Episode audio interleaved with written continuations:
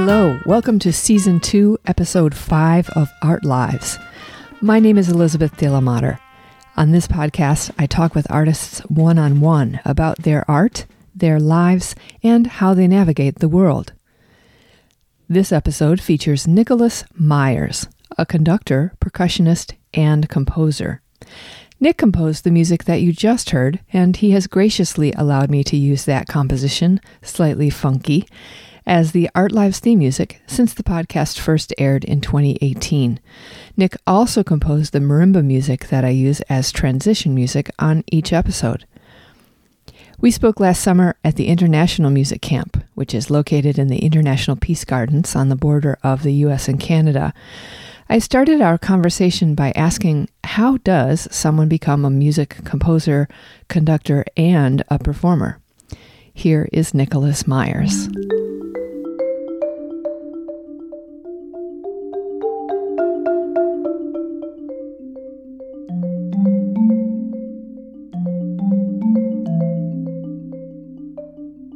All right, I have three music degrees, right? Like you Yeah. do. And they're all in percussion performance. Yeah. Yet, I taught high school for seven years, Mm-hmm. along with teaching adjunct percussion uh, for seven years before I went back from my doctoral degree. And people go, well, how you did that? How did you, how, excuse me, how were you able to do that? And I said, it's a long story. Right. It's a long story. But I love teaching high school band. So I was an assistant band director. I got to conduct. Uh, throughout all three of my degrees, I took conducting lessons and I got to conduct the bands.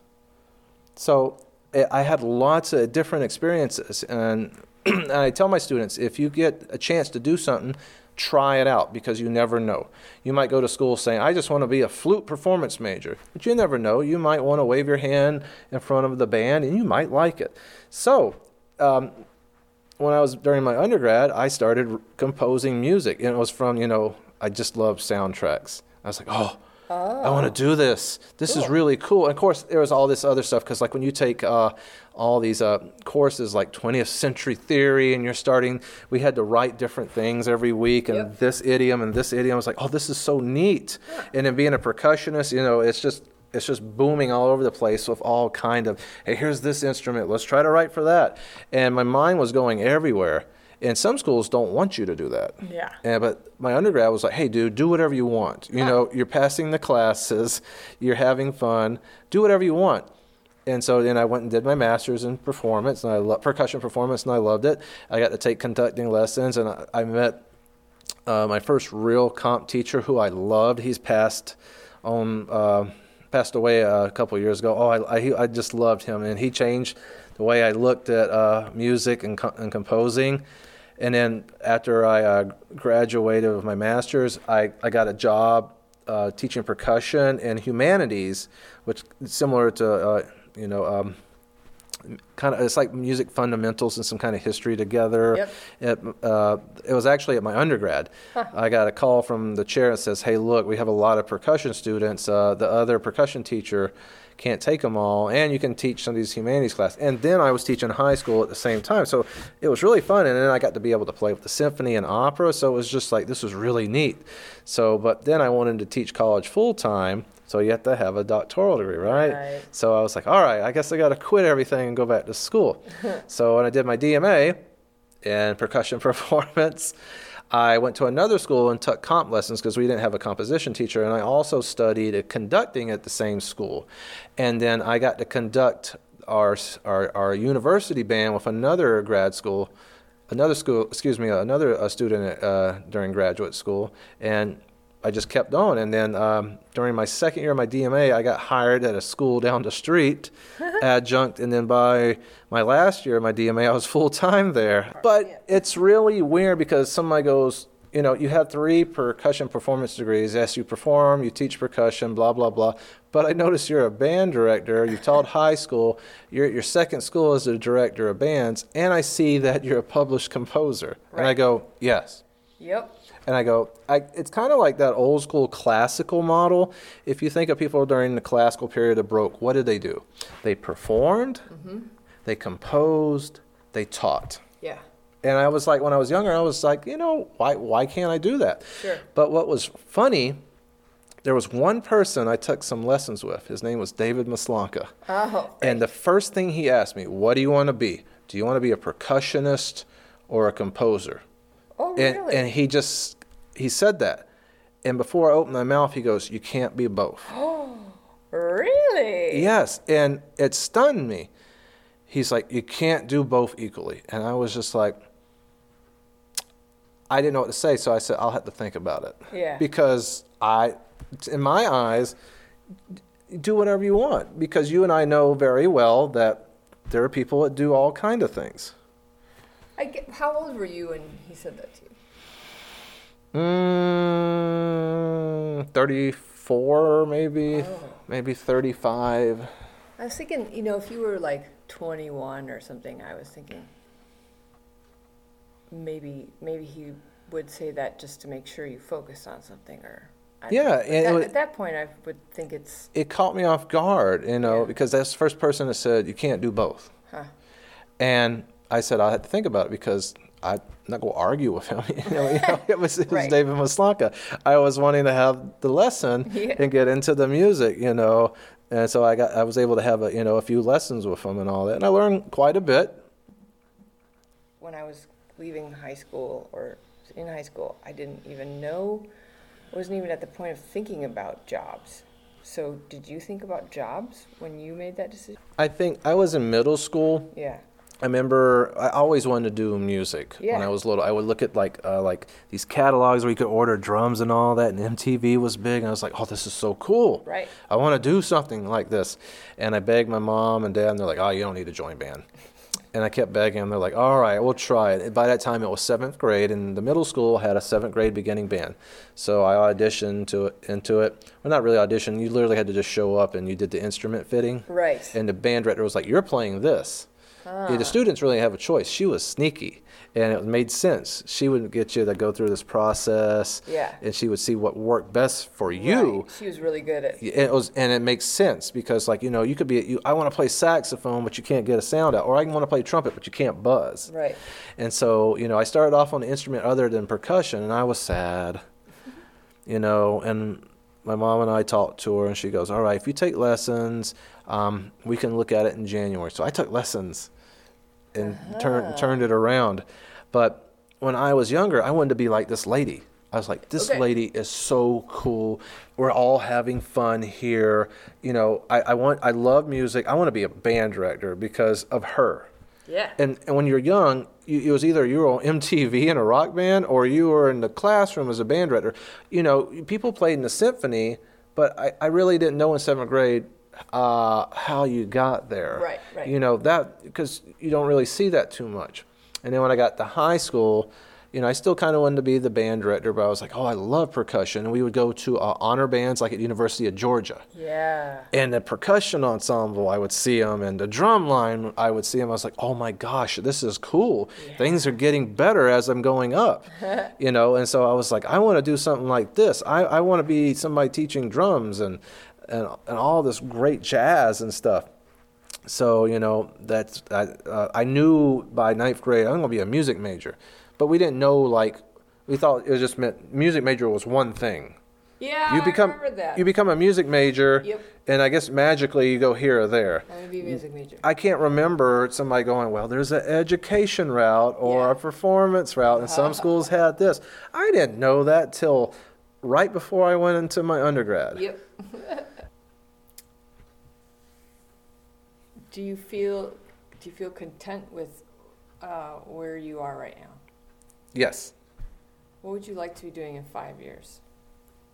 what i'm doing now I, I i really enjoy what i'm doing now and i just want to build upon that at my institution Well, wh- where would you like to see um, music education in uh, high schools be in five years? more appreciated Uh-huh. like the universal idea you know? Some some states are really good. Yep. some states go why? Yeah. why should we because music costs people. Mm-hmm. You don't make schools don't make money in music like at the collegiate level. That when you look at the budgets music departments cost money. Yeah, but so many other things do as well. that's true But uh, you know, unfortunately, they go art and music. Oh, they're costing us. Mm-hmm. And I was like, yeah, uh, yeah. Look at all the stuff we're doing. They're also bringing in a lot of money. Bringing in money, bringing in students. Yeah. There's a lot of plus, and of course nowadays we- it's all about data. Yeah. We can't just have a good time and progress. We got to have data. So I would love, you know, for music education universally, it's- even in just the United States, to be accepted more Yeah. everywhere across. No matter if you only have a choir over here, if you have a band here, you know, it all has to be on the same page because it's such a positive avenue. It's like when you hear people, you see people beating on the table, singing over here. Everybody's got a radio in their car. And I tell people, I was like, all right, let's get rid of education, but that means you're going to get rid of the radios too. You know, we can't do that. I said, why? We got, uh, you got to have the radio. I said, it's all goes together. Yeah. It all goes together. And I said, when you go to church, you sing in the choir. Oh, we got to get rid of that too. Yep. Why? And I just I don't answer them. And then they go, oh. I said it all feeds one another. And I was like, imagine a school without art or music. It'd be a pretty boring place. I've seen them And I have two biased. you know and you and i know this but then it takes one person to just go slash we're going to get rid of it. Yeah. and unfortunately when you get rid of something it's real hard to get back. Very difficult. yes and then everybody pays for it like you know Yep. the music is gone. So too, but there's also ways to provide music on a lower level like budget wise mm-hmm. you know we we could have a band of you know you, you, there's ways to find instruments Yeah. a lower, you know, unfortunately, some schools go wild and they spend a lot. The this the camp that we're at, um, International Music Camp, started, uh, and they said something like, if we make, was it one dollar or a hundred dollars Yeah, so something like that. first year? Mhm. We we have we can't lose money. And uh, Mhm. the first time I heard the story, it was actually just if we make one dollar.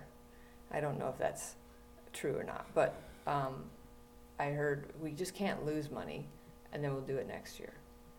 And um, when you have, it, when your definition of success is not only monetary, when it's we had a bunch of young people in and we um, did all these wonderful things and learned a bunch of lessons and shared, you know, humanity, increased our understanding and experience, then that's worth it. Um, where would you like to, what would you like to see happen with composition? Composition, you know, it's so widespread. Yeah. I mean, when students look at composition, they're like, "What can I do?" And I was like, "Do you have like at least an hour to talk?" Yeah. Because uh, again, you see composition as one thing. Like if you're in the band, it's writing for band. Right? you know so and i go well you, you can write for band you can write for jazz band you can write for orchestra you can write for marching band arranging is, ty- is a type of com- composing Yep. avenue you can do solo instruments you can do film score video game music and then they go wow i never th- thought about that i said you can compose chor- uh, excuse me uh, choral music for church uh, elementary school middle school high school handbells you know there's there's there's so many avenues but again too um, you know you can get a comp degree or you can get another degree and compose. I there's several people who have made it really big that don't have a composition degree. How do you define, what do you do if you get a question like, what kind of composer are you? what kind of composer am i? You know when i was younger i, I was like i want to go do this. This is the kind of composer. The composer i am now i do a lot of chamber music Small group? I do small group, like duos that have become my niche all of a sudden. And you know what? That's fine. But, you know, I grew up going, I'm going to write symphonies. Mm. And I'm going to write big band pieces. And I've written band pieces and I love it. I want to do it again. But, like, I'm starting to get back into mixed ensembles, like with percussion and wind, mm-hmm. you know, stuff like that to try to fill niches. And, you know, I, I'm literally a, more of a chamber composer now. And of course, I do a lot of arranging for the marching band side and for the drum line because that's just been something I've done since my undergrad. But that's out of need. I mean, Yes. that's not. So, so you just said, well, I've become more of this. Is that just because that's what you've composed lately, or is that where your inspiration has uh, led you? I think both. You know, like, and you know, I'm seeing all this stuff, and I feel like nobody's ever pressured me and oh, you need to go this way. Yeah. It's just like, oh, I want to develop this for this instrument and this. This would be a cool combination, or this would be a cool color to use. Mm. And you know, I'm not out there looking to see if other people have done it. I was just like, hey, I, I want to do this, and it's it's becoming or it was received very well, and like I feel like too that most of the music I write is more accessible, meaning it'd be it's accessible for like um, moderate level, so it'd be really for a, a high school. Easy uh, to play. I don't like to use the word easy, but you know, like really good high school students could play it, or Okay. undergrads, All right. because you know as well as I do, we grew up. You had this easier music, or you had this stuff that might take a semester to learn, Yeah. and in the middle there was very little. Right. And I was like, when I was younger, I was like, well, why don't, you know, there's some people writing in that niche. And I was like, you know, even as a percussionist, I like difficult music, but you know what? It's nice to play really, really good music that you don't have to stress over. Yeah. Can you talk a bit about the piece that you wrote for trumpet and percussion that I used um, Okay. at the beginning of the podcast? Slightly funky Uh-huh. for trumpet and percussion. Okay, you know, through all three degrees, I've had friends that played trumpet. Yeah. And being a percussionist, I would look for some duets, and there's some out there. And some of them were just really, really long, or really, really short, or they had this large setup. Yeah. You know, and when you were long, you're, when we were young, you're like, oh, I want to do this large setup, and then you started setting it up, and you're like, oh my gosh, and then it's like you you got to find a room or a space because you can't just dare tear it down.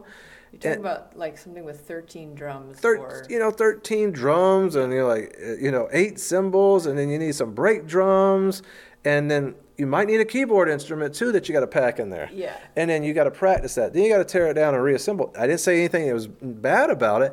It's just like, it's very, it's difficult when you're working in a smaller institution or go there and you don't have anywhere to set it up. And I came up with this idea. I was just like, you know what, as a percussionist, I'm tired of this. This works sometimes, but I want something portable. Uh-huh. So I was like, portable. I was like, you know, I start looking at the catalogs and I don't see anything really portable.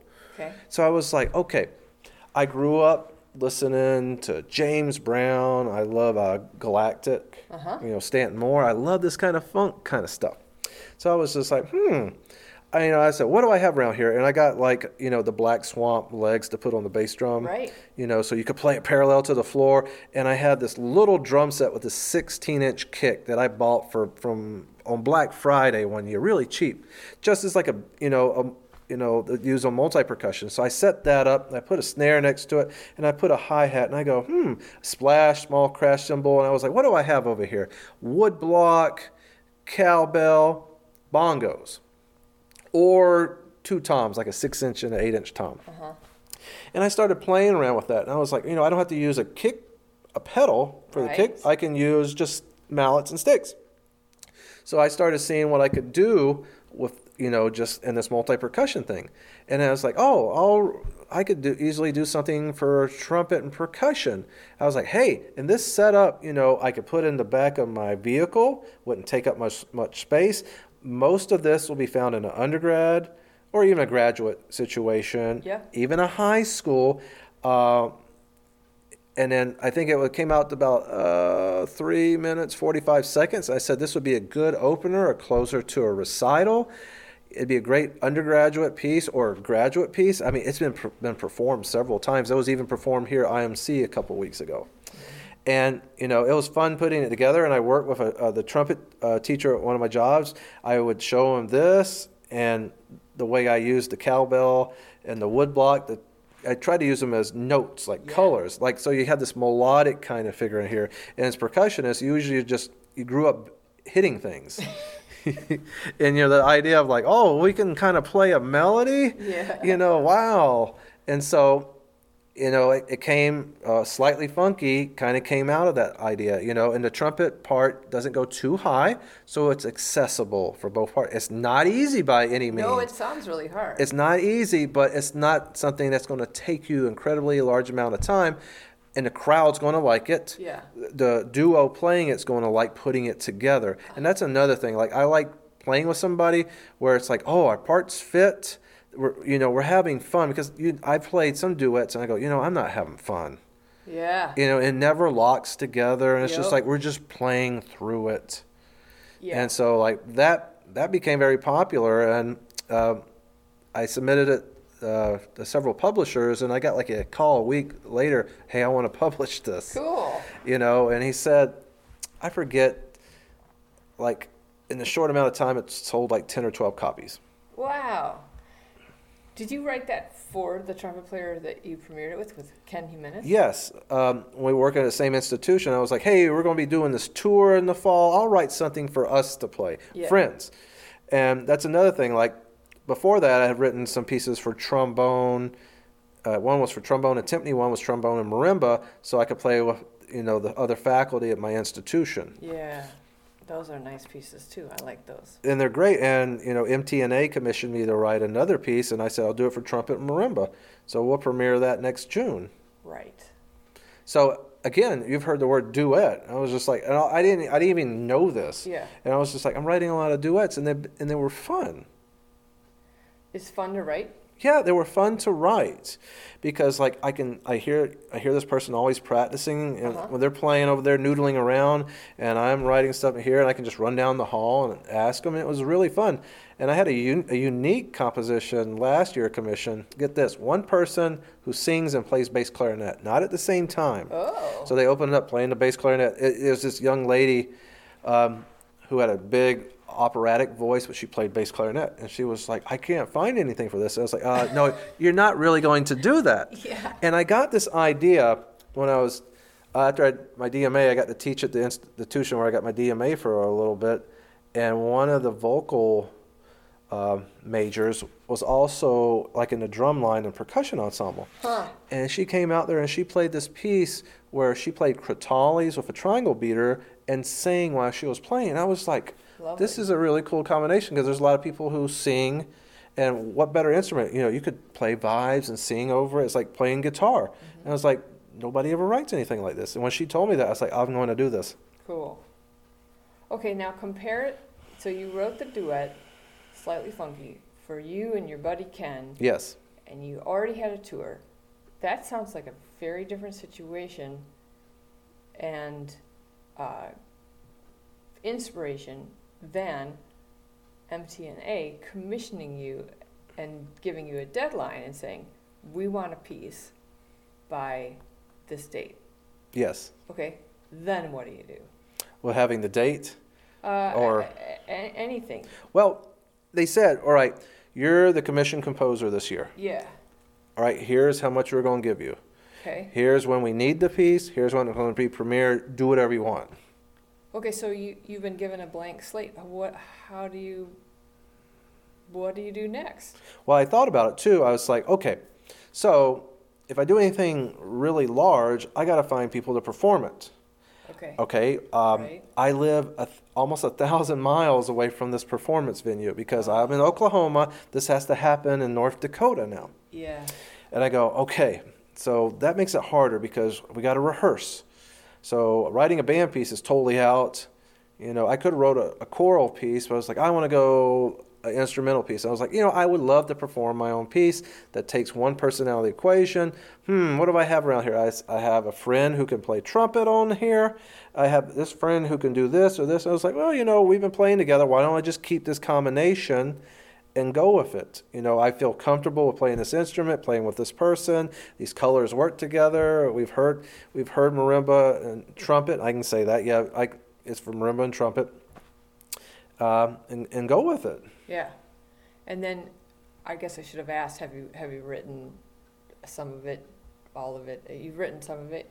It's con- it's completely done. Oh. It's completely done. Uh, it's just sitting in a file, uh, ready to go. So so then my question is, whoa, where do you go for musical material? All right, What's your next step?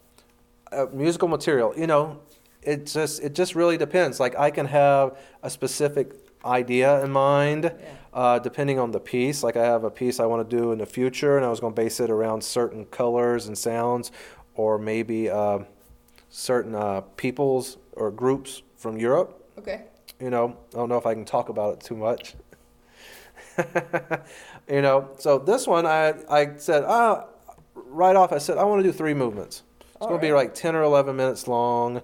Uh, the middle movement it, it, I'm, it goes back to the classical idea. Here's a fast opening movement. Here's a lyrical second movement. Here's a fast third movement. That form still works today. You Yeah. know, I've been to some schools where the, the comp teacher was like, "Ah, don't use form. Do whatever you want." And I was like, "But if I want to use this form," he's like, "No, no form." Just right, like through commu- and we had to we had to do that Yeah. to, to prove a point. Sure. And I like playing something with a little bit of form. The audience likes to hear that because they hear things coming back, and then Yeah. they can leave with that motive or melody in their head. But you know, it, it works for me. But I've seen some other pieces that might be aleatoric or something else that work. Sure. I think it just it depends on what the person wants to write. And I wanted I want I know how I played in marimba, so I wrote parts that are friendly to the way I play, that I like to to work with. So I used that material there, and I said, okay. I I also remember you learned like programmatic music. Yes. I love programmatic music. So like I would I would write on paper like titles. Okay.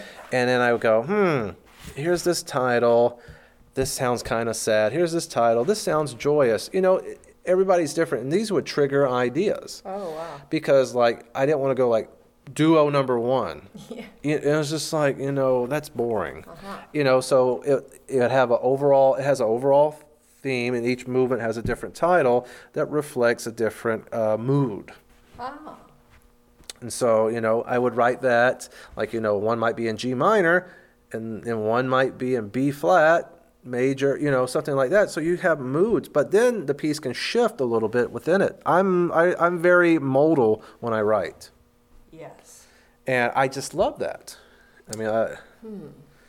So it sounds kind of like you start with the big outside frame and then you work in. sometimes, but there's been times where I just ad libbed. Oh. And oh, I, I like that groove. Yeah. That that color sounds good. That chord work here. Uh-huh. All right, I'd get on the piano and write this. Of course, you know, like when you're writing for the trumpet, you have to know the range, Right. and that range extends the better the the person. So, like you know, and, and slightly funky, I think the range was easily two octaves. You know, didn't go it didn't go incredibly low, it didn't go incredibly high, but it was enough to serve the purpose of that. So I had to know that, you know. Yeah. You know, some people like I had one teacher say, just write Oh. and let them figure it out. And I was like, okay, you know, but I I had that. But you know, he wrote stuff, but he would also like know, have this famous brass quintet play it. I was like, that's not reality. Right. If you need a specialist to play it, then you won't get it played more. Exactly. But I also didn't, I honestly don't think that's all the time. So I was like, you know, I do think about who's playing it and I'll go, hey, what's your good low note? Yeah. Where should I stop? Or what keys don't really work for certain instruments? Because to me, that's the idea of being accessible or user friendly. So for you, do you think that um, other composers, some other composers might care more or less about the piece being performed? I think so. I think I think it's everywhere. You know, it's about this piece. Yeah. It might get performed. It might not. It might be performed one time. You know, there's that idea. It's commissioned. I got I got So paid. you know there will be one, and that's great. Yes, there's those people. I, I I would rather my piece be heard several times. Yeah. You know, I I'm also the idea of like if the piece is never performed, it doesn't exist. Oh, okay. You write a really great story and you put it in your notebook and it sits on your bed for the rest of your life. Does it exist? Well, I know some writers who who do that. Yeah. They write just for themselves. And that's great. And I think, you know, that's can be very therapeutic. Yeah. But what if it's good? You know, nobody knows. There's a lot of, I think, of hidden gems, art, Yeah. literature, music that's just sitting there. Have you ever been, um, or in the beginning, were you nervous about putting your music out? Oh my goodness, it made me na- it, it almost made me nauseous because you're like, I wrote this piece, and I had discussions with you know teachers. It's like you know, I wrote this piece, I like it, but what if everybody else says it sucks? Right. And he was like, that's called reality. and he goes, you know what? Everybody kind of goes through that, and even like we premiered one of my pieces last night, and it was just like, Yep. they're for claves. Are people going to get this? You know, here are these claves. You know, for us in the percussion world, they'll be like, "Wait, wait, another clave piece." but here at the camp, they were like, "Oh, that's so cool that you were able to do that with that rhythms," and I could hear the different tones from the different. And I was like, "Oh, cool, thank you." You know, because like we would go when we were about to go on, I was just like, "Oh, you know, here we I go." Here we go. You know, I just. But on the other side, you have to ask yourself, you know, you're writing this, you can't let people influence you. You know, you write what I have several students when I was teaching high school, they want to start a rock band. Yeah. And they go, "What should we play?" Oh, and I was like, yeah, "No, no, no, right. no. You got to do your own thing. Well, will it be like?" I was like, "No, you can't do that." I said, "Go write music and see if you guys enjoy playing it." That's what I want. And that kind of is the way of, that's how composing it is today. Because we're always worried about like, you know, like if you're a big time composer and a newspaper goes, I went to this um, premiere and it was horrible. That could end somebody's. It could be a bad performance in the wrong venue, the wrong town. But I don't know what's more nervous, performing your own music or sitting in the crowd and hearing it. Oh, Be- I didn't even think of that. Because like last week we premiered a piece for trumpet and piano, and I sat in the very back. oh my goodness, right. and it was you know it came out really nice and you know, you know, people applauded, and they're like oh that's pretty it was cool and i was like thank you thank you you know but you know last night i performed in it so i'm right there in the in the light and it was totally different side huh. and then there's a third one Okay. conducting my own piece as a oh. So i have all these students going here Yeah. and i'm conducting a band piece that i've, I've written and that's another it is part of her performance because conducting is a performance i- idiom Right. True. but to me it's different than playing my marimba solo Oh, versus here's a baton the students are bringing my music to life right. and we're told don't worry about it just do it you know and yeah i guess i could do that but i'm always like hey you know did you like that? You know you know did that part go really high? Can you you know I, i'm always about asking questions and my one comp teacher i really like is like don't ask questions just do it. Yeah. you know part of it he was right. Yeah. he was right but telling yourself but there's some people that just go at it but everybody's different. Did you have you uh, did you have to struggle through something and is it like now you're on the other side and you you can let it go easier or is it just as hard say last night with the premiere of that piece is it just as hard as it always has been I think it's gotten a lot easier. What would be hard is who's in the crowd. oh so that still does affect you the You, you know, like last night we had all these wonderful uh, students here on camp, the other faculty, staff. You know, they're they're just they want to hear music in different ways. You know, we're having fun. But if we if there was a room of 300 percussionists, things change because they're more critical. But we have some. See, I would. We have some composers here on on staff, and I would think in some ways I would. Well, I. I guess I shouldn't argue. I asked you a question, and you answered it. Uh, that's just interesting to me. I think um, sometimes I am more concerned about what non. It, the farther out it gets, non percussionists, non musicians think of my art. I think it can go both ways, but I think for me, like, you know, the people in the crowd, it can really change. Yeah, yeah. So, what would you like? What are your composition goals like in ten years? What will you? What would you be happy Right. having written, or what? What do you hope you're writing in ten years? I have I have things I want to write. One thing is an opera.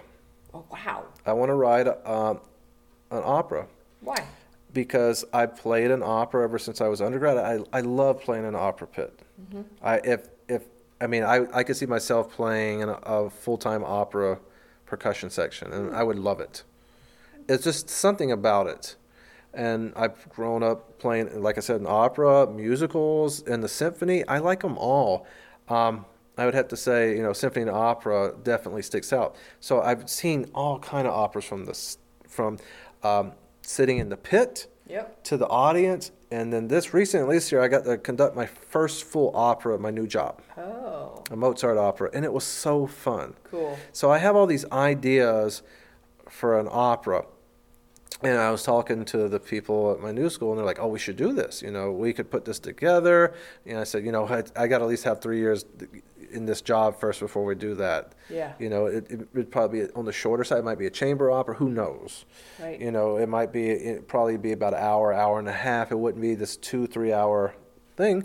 And they were like, "Great. You know, that would be really perfect here." So I would love to do that. I was talking to the. Uh, um, my assistant band director, who's a euphonium player, about writing a euphonium concerto for him. Oh, And I, that makes I was like, yes, let's do this. cool. But on the other thing, people go, well, you're a percussionist. And I go, so? Yeah. And that's another thing that I've run into too. Like, um, I have a CD of my piano music. And Yep. Can you play that? I said, nope. You know, I can't really slow the piano pieces, but I have a full CD of my piano music. And I said, oh, I heard it in my head and I wrote it out. And like, I let piano faculty play through some of the stuff because I said, I'm pretty sure this will work. And they go, yeah, it's just hard. Or, yeah, this is fairly accessible. And they go, but you're a percussionist. And I was like, what's the deal with this? Right. I was just like, a choral person can write wind ensemble music. Uh, a wind ensemble person can write choral music. And again, you know, who knows what you can do? Yeah.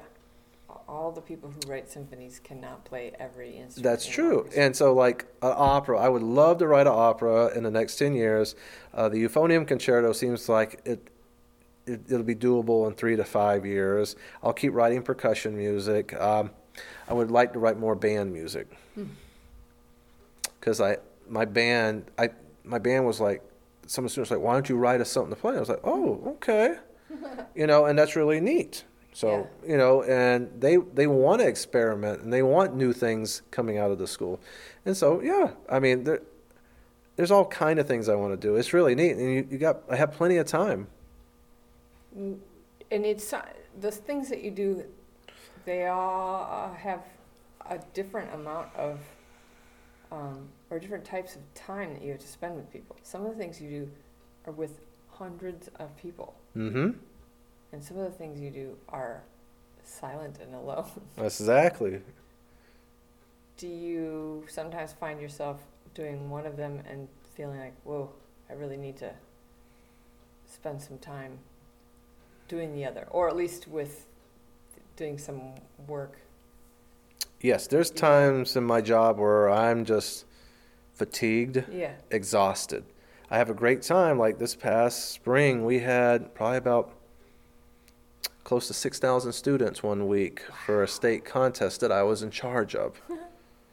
and I was on my feet, you know, 12, 14 hours a day, Yeah. making sure everything worked. It was a great experience, but you were talking about hundreds and talking about thousands of Yeah. people that, you know, like if something went wrong, it'd be on me Yeah.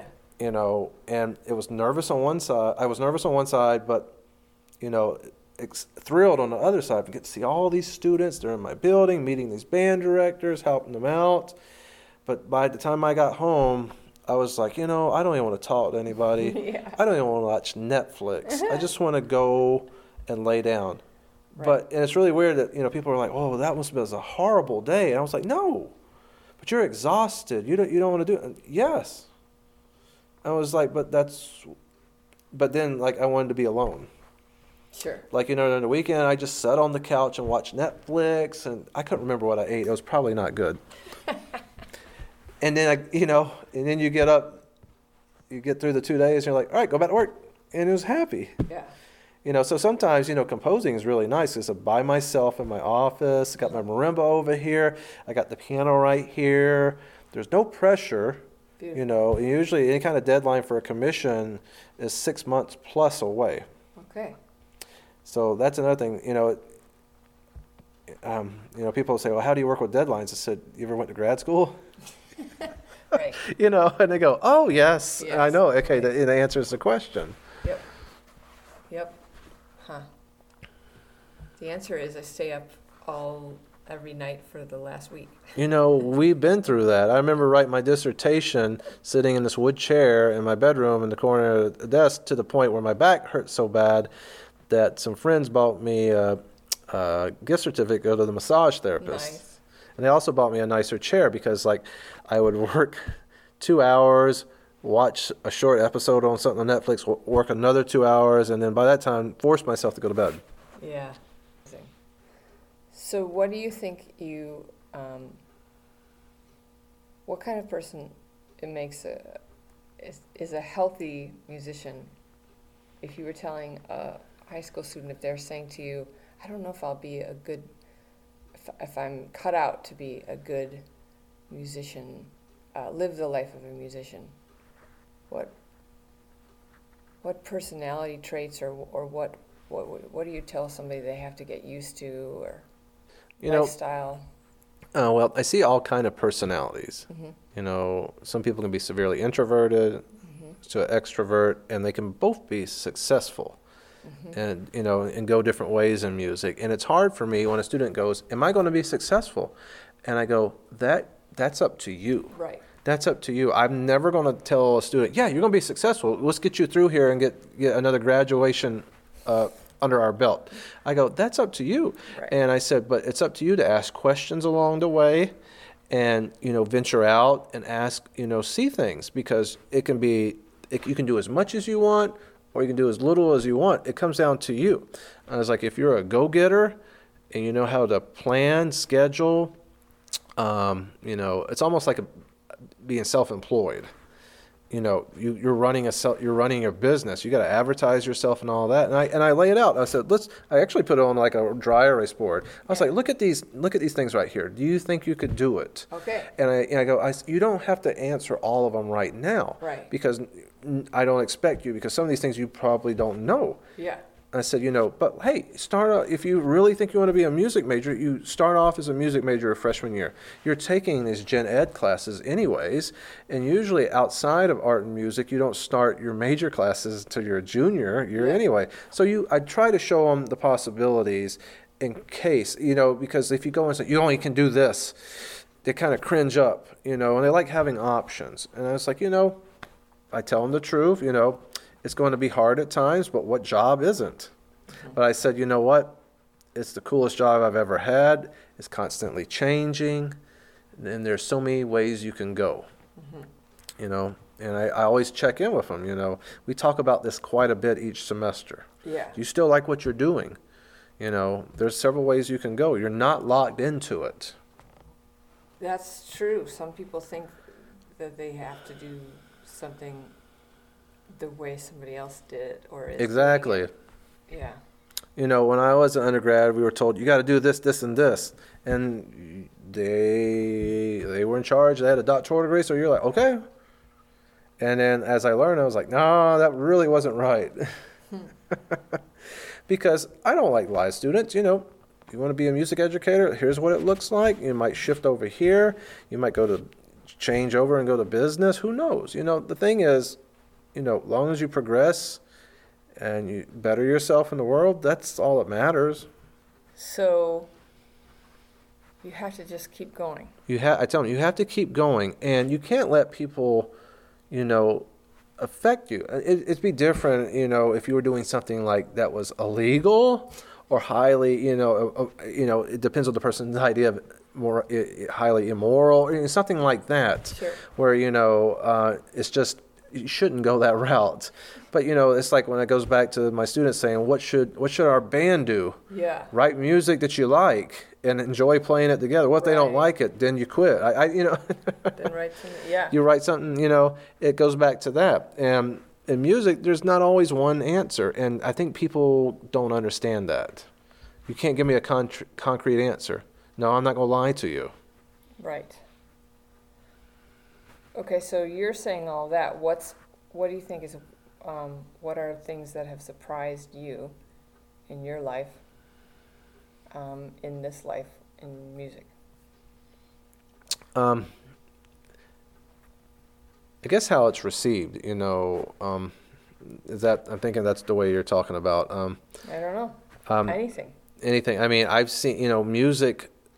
There's music in almost every shape and form. You know, there's things people are doing that I would be like, wow, I never thought about that, and I like it. And there's some stuff that I don't like. That doesn't mean I hate it. And that's another thing, too. I think, uh, you know, you know where I'm going. It's just like, Like you can appreciate, but you don't. yeah, you know, like I, I love my students trying it. Do I like it? Probably, you know, sometimes no. But I'm not answering your question either. Okay, so uh, let's talk um, career-wise. What has surprised you? In my career, Yeah. Um, there's been some personal things I've gone through uh, because on one side, music, people are like, "Oh, you do music, it's great," but it's been the other side where people go, "Wow, you're you went into music. What's wrong with you?" Oh, jeez. And that's what surprised me the most. Yeah. Um, you know, there's been a lot of people go, "You got a master's degree."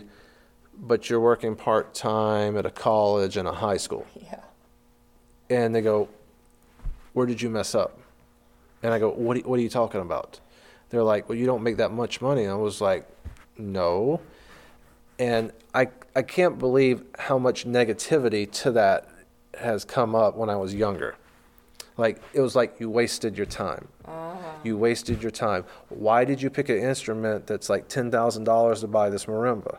Uh, it, it's it was always about money, money, money Money, yeah. money, money. And it was really hard, you know. And then on the other side, people are like, oh, this is great. You're doing what you want. But it was the other side that was hard when I was younger. You, you wasted your life. Now you got student loans for nothing. And I was like, no, I, I, I loved what I did. I want to go back and do get my doctoral degree later. There are some fields where if you have a master's, then that's as high as you can go, and also that means then you're gonna make huge bank. Yes. But I didn't even know that until I was. Well, you know, I went to school with people that got a degree in pharmacy. Oh. And they went to school for ah. six years and they started off at a $100,000. Right. And even my mom was like, "Why didn't you do that?" Yeah. Well, I, but it was just always, "Why couldn't you have done this? Why couldn't you have done this?" Ah, that's tough. Yeah, it is tough, and I I wouldn't have thought about no. You know, we we were taught, especially in our masters, it was like you know, you most likely will struggle for several years. Mm-hmm. You know, but you're going to enjoy what you're doing. It's about who you know, making this audition, getting out here and do that. And I go, okay, Yeah. and we're all like, okay, yeah, and this is nothing new Yep. And we were fine with it. You know, we had a blast going to school. Yeah, it was hard, but it was that was the biggest thing. Is like getting off a ship and somebody, how dare you? and I remember like you know when I was like 25, and they're like, oh, you still haven't found a full time job yet, and I was like, no, I work at the college and the high school and. I do this. I play in the symphony and the opera, and they're like, "What is that? Like four or five jobs?" I said, "Yeah." Yep. And they were like, I can't I can't believe you can't find a job. Oh, And, uh, wow. You know, it was really negative like that and I was just like no, it's really cool. And I tried to tell him too that and you can you'll probably know that, you know, like going out of your masters, what I was doing was a quite a lot yes, it was. at the age of 24, 25. It's really most people most people don't have that. no. And I tried to say that, and then they would, other people would comment and be like, "Wow, they they probably should have went elsewhere too." And it was just, Ah. but it was always this um idea that why did you do, or it wasn't ed ed track, or you know, your friend's 21 and they got a job teaching at the high school over here. Yes. yep. Okay. So that was probably the most negative thing about being in music. Now, you know, we have things about, you know, job search, it's stressful and all that, but this was, you know, it's almost like, you know, you're having a good time and then you're getting kicked down. right. And I, several of my friends ran into that. Their parents would be like, why don't you go back to school and do this or that? Yeah, my undergrad and my master's school was very. They were really realistic, like Mhm. yours. Yeah. Maybe they needed to send some notes home. too. but uh, yeah, well, that's sad. And hopefully, those people don't talk to you anymore. No, you know, I, I went on, and it's like, even today, you know, I, I would tell my students about this, and I tell them, I was like, you know, if you go certain routes, people might say, why are you doing this? Yeah. I want you to know, but I'll say, you know what? On the other side, you know, it, it can be tricky and difficult, but it's fun. I was like, you know, I asked somebody one day, I said, what if you have to work at the bookstore 20 hours a week and play in a jazz club uh, three or four times a night? Would you like that? And they go, yeah. I said, well, remember that. Yeah. Right. Is that what you want to do? Yeah. Which does seem perplexing to some people who have other passions that they want time to pursue and do that are not the things that are going to make them money. Mm-hmm. And that's the complex part with us. What about um, percussion? What has surprised you? Even though, you know, we went through school and you saw all this stuff, you still, you go out and you go, wow, our field is humongous. Yeah.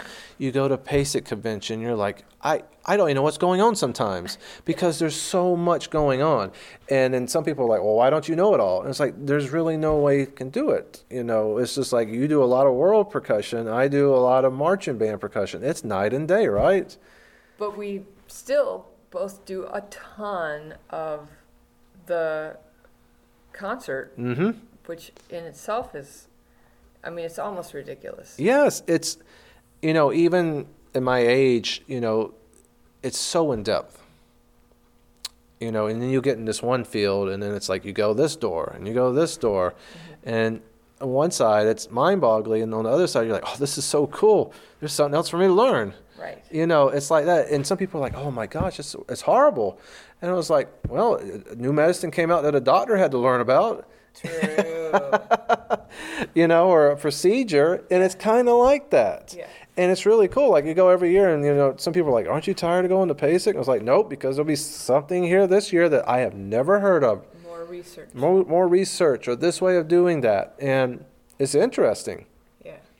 So you know, and I tell my students, it's like you know, I can teach you only so much, but it's going to be up to you after you get out how to figure out how to do something or where to go to find the answer. And I said, I'm going to tell you, college is not going to prepare you fully, and nor should it, or Right. can it. Nope. And, and I said, that's fine. I said, but you know, knowing who to ask questions or where to go to or how to get things, it's, it's like research. Here's this topic. Where are you going to get the information? Yep. And how are you going to get it? And I said, you know what? It's okay. You are listening to the Art Lives podcast and an interview with Dr. Nicholas Myers. I'm interrupting you to remind you to please rate Art Lives on Apple Podcasts and Stitcher. More ratings help more listeners find the podcast. We'll return now to my interview with Nick Myers. We had just premiered a new composition of Nick's at the International Music Camp the night before this interview, so I asked Nick to talk about composing that piece. Remember when we had the group chat? Yeah. And as summer started, which I mean, for the was You were saying I like could write. it was like piece. three weeks ago we were talking Yeah. about. I was like, I can write a quintet. I've been making my own claves here. I know. And then you guys were like, do it. And so, like, I just kind of jotted some stuff down, and then last week I finished it up here at camp. So it was probably like a week long Yeah, project. not even that. Is that normal for you? Depends on the piece. Like uh, shorter pieces, I can kind of churn out. It, it's a, Yeah. I've sat down for like four or five hours and done quite a bit of work. Yeah. And then other times, like when I was in my master's, I would work every night. I took this. Danny Elfman, the famous film composer, goes, I can't sit down and just write a lot at a time. He was like, I would write like four, five, six measures a night. Uh-huh. And I go, well, shoot, if I write five measures a night, that's seven days, that's 35 measures. you know, that idea. Yeah. And most of my stuff I work off. I'll sit down for 30 minutes, unless all of a sudden I go on a tangent and can do stuff. Right. now for percussion, like I can sit the marimba and like um, if I wanted to do like some short etudes, like you usually can write an etude in 30 minutes Huh. and notate it. Like I wrote those three grooves, Yeah. uh, which are published by C. Alan now. I sat there and just started jamming on this stuff and I wrote it down. So the three grooves probably took four hours to write. And then voila. But then some other things like a band piece takes much longer. I I I'm I'm very impressed, and then I um, but part of me thinks why why shouldn't it be that easy? but I'm very impressed, and we I we told some colleagues last night that you had written it last week, and they were all surprised also. So that seems like a very fast rate of creation. But again, it, with me, I think it's like it's different on the piece. Like you know, I was sitting in the bunk over there, you know, you know, laying in bed, and I'm thinking about these rhythms I can do, and I can stack these rhythms. I can have this cross rhythm.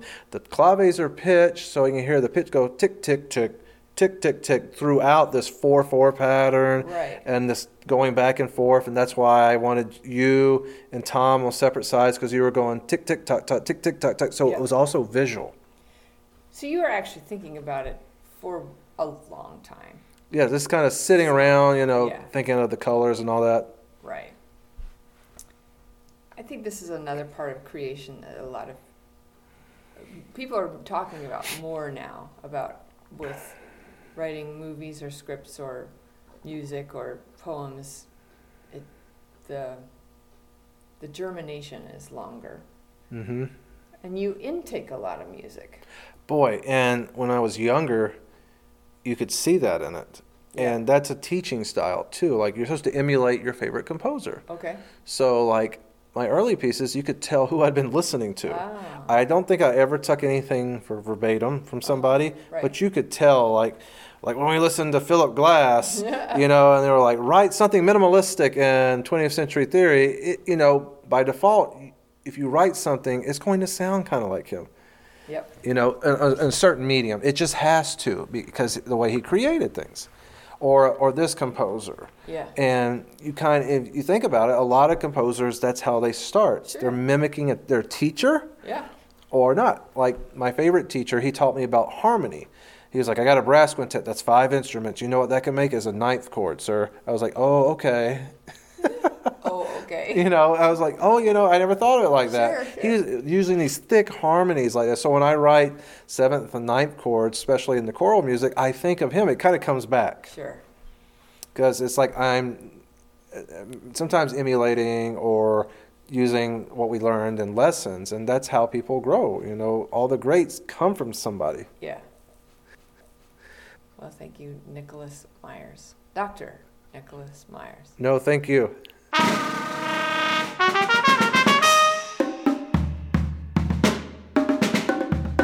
You have been listening to the Art Lives podcast. Huge thanks to Nick for talking with me. I have posted information and links for Nick and his university on the Art Lives page of my website, elizabethdelamadre.com. Special thanks to Bill Salick, artist Eduardo Moreno, and to composer Nicholas Myers. And as always, thank you so much for listening to the Art Lives podcast. We're going to end this episode with all three minutes of Nick Myers' piece, Slightly Funky, as recorded by Nick himself and trumpeter Ken Jimenez.